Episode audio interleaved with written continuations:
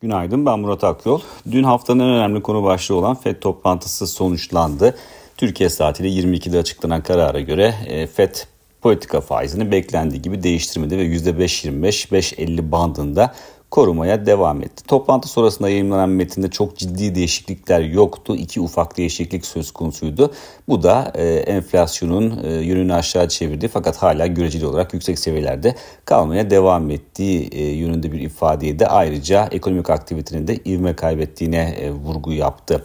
FED e, aslında iki küçük değişiklik gibi gözüküyor ama bu ifadeler zaten e, metni genel olarak da güvercin bir metin haline getiriyor. E, faizlerin artmayacağını artık teyit eden bir metin ve indirimlere de kapı aralıyor aynı zamanda e, tahminlere bakarsak, projeksiyonlara bakarsak orada da Fed'in e, PC tahminini 2024 için sınırlı şekilde aşağı çektiğini görüyoruz. Daha da önemlisi zaten Fed üyelerinin politika faizine ilişkin e, orta nokta tahminiydi. Oraya baktığımızda da bir önceki tahminde e, Eylül ayında yapılmıştı o da 2024 yılında toplamda 2 faiz indirimi e, bekleniyordu ve 50 bas puanlık toplam, toplamda indirim söz konusuydu.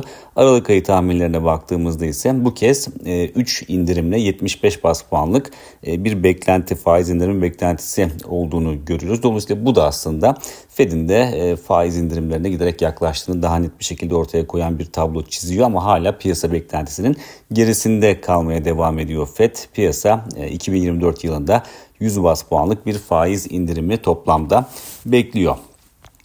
E, sonuç olarak e, özellikle 2024 tahminlerinden yola çıkarak şöyle bir açıklama, e, şöyle bir yorum çıkartabiliriz. E, Fed e, Eylül ayı tahminlerine kıyasla çok daha iyimser tahminler e, yaptı. E, zaten Fed Başkanı Powell da her ne kadar toplantı sonrasında yaptığı açıklamalarda çok net ifadeler kullanmaktan kaçınıp temkinli duruşunu korusa da faiz indirimlerinin zamanlamasının toplantıda tartışıldığını dile getirdi. Dolayısıyla burada net bir takvim söz konusu değil ama bu açıklama Merkez Bankası'nın ilerlediği patikayı çok net bir şekilde özetliyor ve zaten de günün en önemli, en pozitif açıklamalarından birisi olarak kabul edilebilir. Bu açıklamanın ardından da zaten 10 yıllık tahvil faizinin 200 günlük hareketli ortalamasının da altını test etmeye başladığını gördük. Bu bölgede kılınması durumunda çok e, önemli bir kırılma söz konusu olabilir ki bu da özellikle hisse senetlerini ve aynı zamanda değerli metalleri de destekleyen bir tablo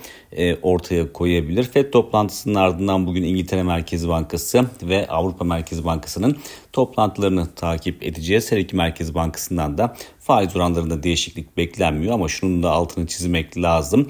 E, bu iki Merkez Bankası'nın 2024 yılında e, FED'e kıyasla çok daha agresif faiz indirimleri yapması bekleniyor. Özellikle de İngiltere Merkez Bankası'nın ki İngiltere Merkez Bankası da faiz artırımlarına en erken başlayan Merkez Bankası olmuştu.